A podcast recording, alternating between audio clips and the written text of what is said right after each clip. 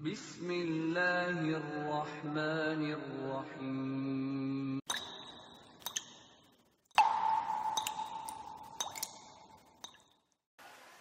Ustaz mohon penjelasannya. Bagaimana mendidik anak yang saat ini sudah dewasa dan sulit dinasehati Karena kita kurang mendidiknya di saat mereka kecil? Bukan kita, Anda, saya tidak ikutan. Ya, saya sudah punya istri, punya anak. Mungkin Anda yang tidak tepat. Apakah kalau anak-anak kita, anak Anda sudah menikah, dan juga masih mempunyai tanggung jawab untuk mendidiknya? Dua pertanyaan. Pertama, ada orang tua yang merasa sulit untuk mendidik anak memberikan nasihat saat dia dewasa. Coba istighfar dulu. Mungkin selama ini Anda yang kurang perhatian kepada anak. Saya pernah sampaikan kisah Nabi Ibrahim. Bagaimana seorang Ismail alaihissalam yang baru tumbuh usia 4-5 tahun belum balik, melihat bapaknya sedang bekerja atas perintah Allah, bergetar hatinya, tersentuh untuk menolong bapaknya. Walaupun ayahnya nggak minta, Quran surah kedua Al-Baqarah ayat 127. Posisi paling kiri sebelah atas. Wa idh yarfa'u Ibrahimul qawa'ida minal baiti wa Ismail. Perhatikan saya ajarkan sedikit bahasa Arab. Dalam uslub bahasa Arab, ungkapan bahasa Arab, kalau ada dua subjek mengerjakan satu pekerjaan, subjeknya disebutkan langsung di depan. Maka ini menunjukkan porsi pekerjaannya sama, sebanding.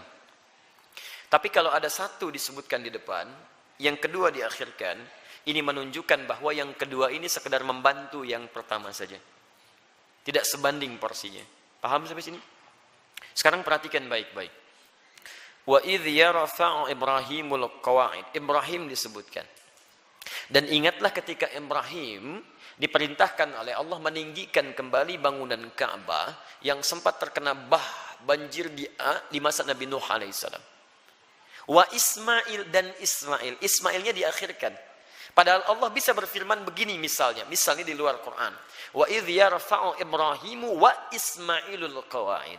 Kalau Ibrahim dan Ismail dua-duanya seimbang. Tapi ini Ibrahim, qawaid baru Ismail. Ini menunjukkan Ismail ingin membantu bapaknya. Tahukah anda saat ayat itu disampaikan kisah kepada kita ingin mengisahkan bagaimana seorang Ibrahim alaihissalam menerima tugas meninggikan bangunan Ka'bah dikerjakan dengan segera. Tapak pertamanya disebut dengan makam sampai sekarang tapak itu dikenal dengan makam Ibrahim. Saat akan membangunnya kadalah meninggikannya kadalah anaknya datang melihat bapaknya bekerja dia ingin menolongnya. Perhatikan bukan dinasehati bukan diminta tapi anak tergerak untuk menolong bapaknya datang anaknya bawa batu Batu bahasa Arabnya disebut dengan hajar. Kalau disusun-susun menjadi hijar. Kalau jadi bangunan disebut hujrah. Kalau jadi ruangan kamar-kamar disebut dengan hujurat. Maka dia mulai membantu bapaknya kalau bahasa kita. Boleh nggak saya bantu? Dia bawa hajar, dia susun-susun. Begitu dia susun jadi bagian dari Ka'bah. Sampai sekarang disebut dengan hijar Ismail. Hijar Ismail itu area dalam Ka'bah. Dan kalau kita sholat di dalamnya, itu termasuk sholat di dalam Ka'bah. Di dulu pada zamannya awal-awal masa Quraisy terjadi kebakaran, menimpa kemudian Ka'bah, ada kerusakan, mereka ingin memperbaiki. Cuman mereka tidak mau mengumpulkan harta yang tidak jelas. Akhirnya orang jahiliyah berusaha mengumpulkan harta yang paling halal. Tuh, orang jahiliyah bangun Ka'bah aja cari yang paling halal. Anda bisa bayangkan. Jadi mereka kumpulkan dan ternyata nggak cukup. Karena nggak cukup, kemudian area Hijar Ismail ini ya tidak tercukupi untuk kemudian dibangun pada area-area yang tertutup dengan area Ka'bah. Maka dibiarkanlah terbuka sampai sekarang dipelihara keterbukaan itu dan hikmahnya adalah Allah memberi kesempatan bagi orang yang ingin sholat di dalam Ka'bah. Bayangkan kalau tidak ada area itu, semua orang ingin semangat masuk, antrian macam-macam, tapi Allah berikan keluangan pada kita dengan area seputaran ini. Paham? Tapi intinya ada sentuhan dari anak melihat bapak bekerja, dia ingin membantu. Kisah keduanya dahsyat lebih dahsyat. Quran surah 37 ayat 102. Begitu dia mulai dewasa, falamma balagha ma'ahu sa'ya, sudah mulai nalarnya matang, apa yang terjadi? Bapaknya melihat dalam mimpi, inni ara fil manami anni azbahuka. Papa lihat nak, dalam mimpi papa menyembelih kamu. Fanzur madza tara. Ini kisahnya. Berbagi bapak dengan anak. Lihat berbagi tukar, bagi pikiran. Bagaimana pendapat Ananda? Pendapat Ananda. Bagus, garis bawahi. Bagaimana pendapat Ananda? Anda tahu bahwa mimpi Nabi dan Rasul itu pasti wahyu. Dan kalau sifatnya wahyu harus segera dilakukan. Ibrahim bisa mengatakan begini, nah siap-siap ya, Ke mana Pak? Sembelih. Masya Allah. Mudah. Tapi kenapa tidak dikerjakan? Ada hikmah di situ. Nanti saya di belakang saya sampaikan hikmahnya. Yang paling menarik, apa jawaban anak? Anak yang bukan protes, bukan marah, tapi meyakinkan dan menguatkan ayahandanya. Lihat kalimatnya, ya abati, panggilannya abati. Ketika anak dipanggil bunai dengan panggilan sayang, maka anak membalas dengan kalimat abati. Saya pernah sampaikan, ada abi, ada buya, ada abati, itu beda. Kalau abi, abi itu panggilan hormat. Kalau buya, panggilan sayang. Bisa sayang kepada ayah secara biologis atau sayang kepada ilmu yang dimiliki seseorang. Saya memanggil Buya Hamka rahimahullah. Beliau bukan ayah saya, tapi saya menyayangi keilmuan yang melekat pada beliau. Paham? Kalau anda ingin menggabungkan antara abi dengan buya, maka gabungannya disebut dengan abati. Itu panggilan hormat dan sayang. Bapak mengambil sayang, memanggil sayang ke anak, anak membalas, lihat kalimatnya, ya abati, pa, demi sayang dan hormat nanda pada papa. If'al ma tu'mar. Kerjakan sekarang yang diperintahkan. Satajiduni insyaallah minas sabirin. Ayah pasti dapati saya seorang yang sabar. Teman-teman sekalian, maaf ya, kebanyakan orang taunya cuma diganti dengan sembelihan yang besar sampai ayat 109 di surah As-Saffat surah 37 itu. Tidak banyak orang tahu ada peristiwa yang begitu menyentuh di balik proses penyembelihan itu sehingga diganti dengan kibas yang luar biasa itu. Buka kitabnya Al-Akhlaq lil Banin karya Ustaz Omar Ahmad Baraja jilid yang kedua warnanya biru halaman 25 posisi paling kanan di sebelah bawah teman-teman sekalian ada tiga peristiwa besar terjadi saat akan disembelih itu ketika Ismail mulai diikat ikatan mulai terasa longgar kata Ismail duhai ayahanda tolong kencangkan ikatan ini supaya nanti saat saya akan disembelih tidak merontak saya dan tidak membuat ayah iba dan tidak jadi menyembelih saya lihat supaya ayahnya sempurna menyempurnakan tugas. Kedua, duhai ayahanda, mohon tajamkan pisau itu. Tajamkan. Yang dengan pisau yang tajam akan mempercepat proses penyembelihan itu dan mengurangi sakit yang saya rasakan. Dua hal ini menjadi sunnah sampai sekarang. Dengan ikatan yang baik, dengan tajamnya pisau, korban saat ini menjadi sunnah. Dua itu dikerjakan. Tiga, ini yang hebat. Ternyata beliau sudah melipat pakaiannya, pakaian luarnya, Lihat beliau katakan, Duhai ayahanda, mohon titip pakaian ini kepada satu-satunya ibunda yang sangat saya sayangi. Sampaikan salamku kepadanya. Ismail alaihissalam. Ketika itu dikerjakan, tiba-tiba turun kemudian wahyu. Qad sedak ya. Engkau telah benarkan mimpi itu. Maka tidak ada korban pada saat itu. Yang ada korban. Korban diganti jadi korban. Korban dari kata koruba, artinya dekat Ditambah alif nun korban yang sangat dekat kepada Allah Subhanahu wa taala. Mereka berdua saking dekatnya dengan Allah, mimpi saja diamalkan. Ada orang yang pengen dekat dengan Allah, di dunianya tadi perintahkan gak dikerjakan. Orang mimpi dikerjakan. Ini dengar azan dipanggil sholat gak datang-datang. Cita-cita surga Firdaus bersama Nabi tanpa hisab. Terlaluan itu kan. Nah teman-teman yang paling menarik, kenapa Ismail punya rasa demikian dalam pada papahnya? Lihat, Nabi Ibrahim ketika kemudian Ismail dilahirkan. Kemudian turun wahyu supaya dipisahkan dengan ayahandanya. Ibu, anak, ayah. Pisah. Ke mana? Beliau di Palestina, anak di Mekah dengan ibunya. Quran surah 14 ayat 37.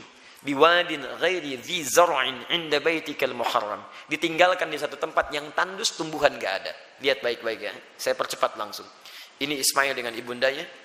Ini Ibrahim di balik jarak yang jauh, Nabi, Rasul punya tugas mencari nafkah, punya macam-macam, tapi beliau masih menyempatkan waktu untuk menengok perkembangan anaknya.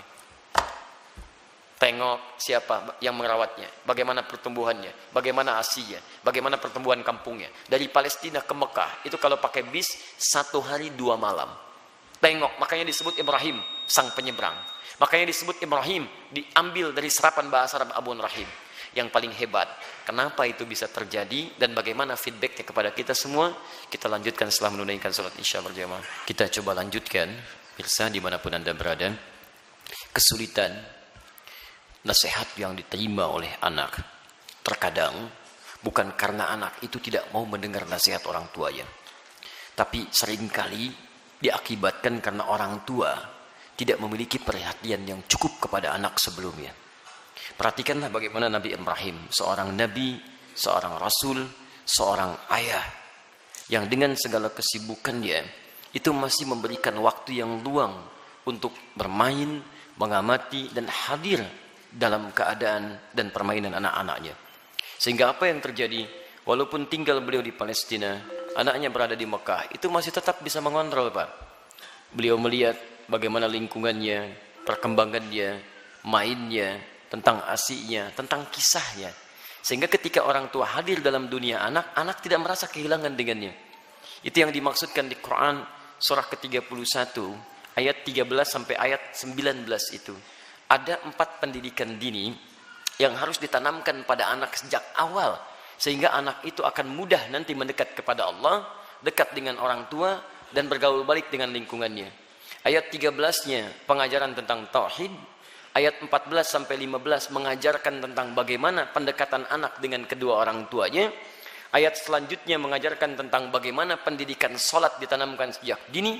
Dan yang keempat tentang akhlak supaya dia dekat dengan lingkungannya. Nah ini kadang-kadang yang kita lupa, mohon maaf, kita itu bukan nabi, rasul juga bukan. Surganya tidak sedekat Nabi Ibrahim. Maaf, gelar kita bukan Khalilullah, bukan Abul Anbiya. Sesibuk apa sih?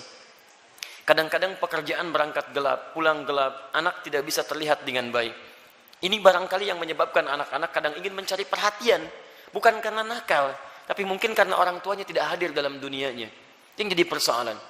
Saya mohon Bapak Ibu sekalian, kita sudah punya pengalaman yang sama. Ya, setiap Anda pulang ke rumah, anak kan tidak akan menyebut dengan profesi Anda. Anda jadi direktur di kantor, tapi di rumah anak Anda itu mengharapkan ayah, bukan direktur. Pernah Anda pulang disambut oleh anak, Pak Direktur, Masya Allah, hebat kalau begitu Anda. Saya selama ini pulang ke rumah, anak kami masih kecil-kecil, sejak dia usia tiga tahun, anak yang pertama, itu menanti depan rumah. Gak pernah saya pulang sampai ke rumah dibuka sampai hari ini dengan adiknya. Kalau menyambut kami, datang dia berdua, tidak pernah memanggil sampai hari ini. Ustad, tidak. Ternyata mereka menunggu ayahnya gitu. Satu kejadian, karena tahu saya sering kali pulang malam, dia siangnya tidur. Banyak dia tidur supaya tunggu malam saya datang. Ternyata kadang ingin menampilkan sesuatu ingin menyampaikan pesan tertentu. Kadang ingin menyampaikan pesan bahwa saya sudah menghafal surat Anu. 8 jam tunggu-tunggu itu. Antum juga begitu. Anak antum mungkin menyiapkan karya macam-macam. Cuman ketika pulang, beban pekerjaan anda yang di luar itu kadang dibawa ke rumah. Itu yang membuat kita tidak adil. Itu yang repot. Kadang-kadang masalah di kantor dibawa ke rumah. Nyampe ke rumah anak sudah menunggu. Sudah menyusun senyum sebaik mungkin ketika dibuka ayahnya cemberut. Papa, diam kamu. Hah? Kenapa mas? Kamu lagi ikut-ikutan. Ikut apa? Dia jadi nggak nyaman situasinya. Begitu saya datang tiba-tiba, Buya, main bola yuk. Ah, main bola tuh. Main kita apa malam? Itu yang menarik. Sampai besoknya diceritakan sama bundanya, Buya itu capek, kak. Tunggu dulu ya. Pijitin dulu, bobok sebentar, baru main. Besoknya ditunggu, Masya Allah, di depan pintu. Buya, capek ya? Masya Allah. Ayo sini bobok, kakak pijitin. Pijitin pak. Bobok dulu, bobok merem, merem katanya merem. Begitu merem kita baru semenit. Ya bangun, main bola yuk. Masya Allah. Tapi itu tuh susah didapatkan lagi ketika dia dewasa. Jadi kalau anda nggak dapat sekarang, besok anda tidak akan bisa meraihnya. Karena itulah orang tua seperti Ibrahim alaihissalam memberikan perhatian yang dalam. Anak itu punya rasa. Jangankan mendengar nasihat bapak ibu, ya nyawa saja mau diserahkan kok. Bapak cuma mimpi melihat kamu begini. Kak, kerjakan sekarang, Pak. Coba antum tes pulang dari sini.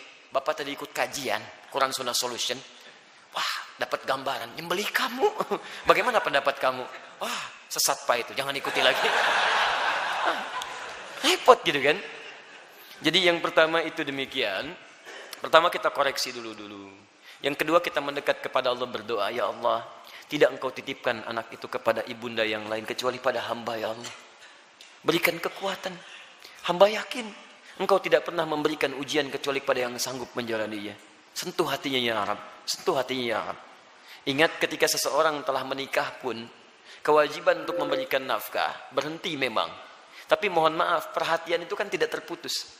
Anda masih berhak memperhatikan, memberikan arahan dan sebagainya. Karena itu, jangan putus dalam memberikan nasihat, sampaikan dengan cara yang terbaik. Kalau tidak pakai bahasa akal, gunakan bahasa hati. Setidaknya jadikan dia teman dalam kehidupan.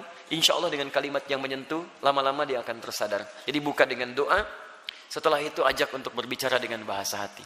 Nah, Mama bersyukur kamu sekarang sudah tumbuh dewasa, cukup pintar, teman kamu banyak. Dulu saat kamu dikandung, ah, masuklah ke situ. Besar harapan mama terhadap kamu. Tiap malam mama bermohon kepada Allah mengalirkan air mata. Supaya kita itu bisa sama-sama. Sama-sama duduk, sama-sama tersenyum. Kita bisa bahagia. Saat kamu berada dalam sekian bulan, harapan itu semakin tinggi. Ayah menambah peluk keringatnya supaya kamu bahagia. Kami berdoa supaya kamu tidak seperti kami. Makannya mungkin terbatas dan sebagainya. Pelan-pelan. Sampai sudah masuk ke dalam jiwanya, baru antum sampaikan nasihat-nasihat kebaikan.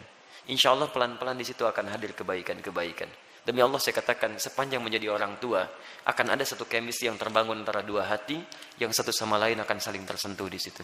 Semoga Allah memberi